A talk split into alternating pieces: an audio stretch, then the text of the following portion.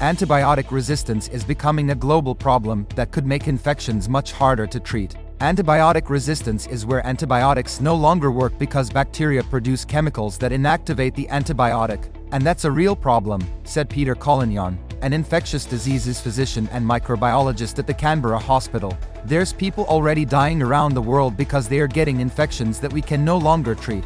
And as the projections go for the future, they're talking about millions of extra people dying per year because antibiotics don't work. It just shows why we have to be very careful with the volumes of antibiotics we allow to be used, the types that are used, and how we let it spread.